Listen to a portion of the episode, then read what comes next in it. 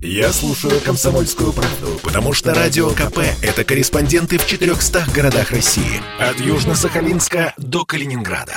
Я слушаю «Радио КП» и тебе рекомендую.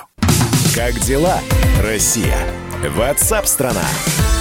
В Союзе пенсионеров России рассказали, на что будут потрачены выплаты. Те самые разовые выплаты, которые начнут перечислять уже в первых числах сентября, десять тысяч рублей пенсионерам. С нами на э, прямой связи Алексей Зубец, директор Института социально-экономических исследований Финансового университета при правительстве Российской Федерации, экономист. Алексей Николаевич, здравствуйте. Добрый день. Ну, результаты, которые получены от Союза пенсионеров России, они, в принципе, предсказуемы. Оплата коммунальных услуг, покупка продуктов, но треть сказала, что отложат эти деньги, то есть тратить их пока не будут. Правильный подход? Ну, смотрите, у нас пенсионеры относятся к числу, скажем так, небогатого а...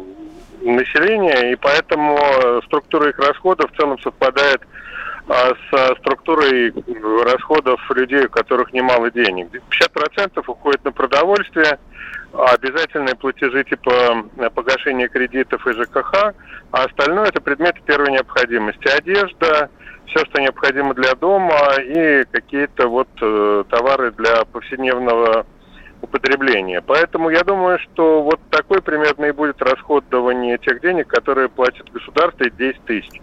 То есть будут эти деньги потрачены на выплату кредитов, у кого они не погашены, на приобретение какой-то одежды, может быть, для каких-то предметов для дома.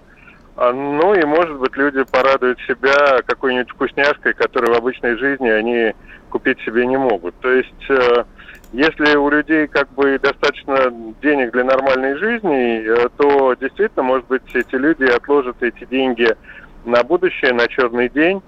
Вот. Но я думаю, что таких будет немного. В основном эти деньги будут потрачены на бытовые ежедневные нужды, выходящие за рамки ежедневного потребления семьи пенсионеров.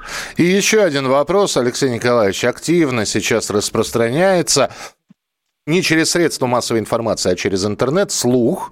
Я не знаю, насколько он имеет под собой какую-то аргументированную и твердую почву, но слух такой, дескать, вот вы посмотрите, второй год подряд, перед началом учебного года, родители получают э, те же самые разовые выплаты для школьников уже второй год подряд. В этом году впервые единовременная выплата пенсионерам. Кто-то считает, и военным, кто-то считает, что это предвыборная история, но почему-то активно муссируется слух, что и в следующем году, после окончания летнего сезона, что, дескать, такие выплаты, они разовые, но станут ежегодными. Что скажете, вот э, будете опровергать или вполне такое вероятно? Ну, во-первых, я не считаю, что это предвыборная история. Я думаю, что это все-таки благотворительность э, государства по отношению к собственным гражданам. То есть нормальная функция любого цивилизованного государства — поддержание уровня благополучия, как раз вот к этому надо отнести. Это не предвыборная акция в большей степени. Что касается, будет ли она постоянной, такая благотворительность, то думаю, что это будет зависеть от состояния бюджета. Почему? Вот раздаются эти выплаты разовые вместо того, чтобы просто повысить пенсию или установить дополнительные пособия на ребенка. Потому что правительство не знает, будут ли у него деньги на следующий год.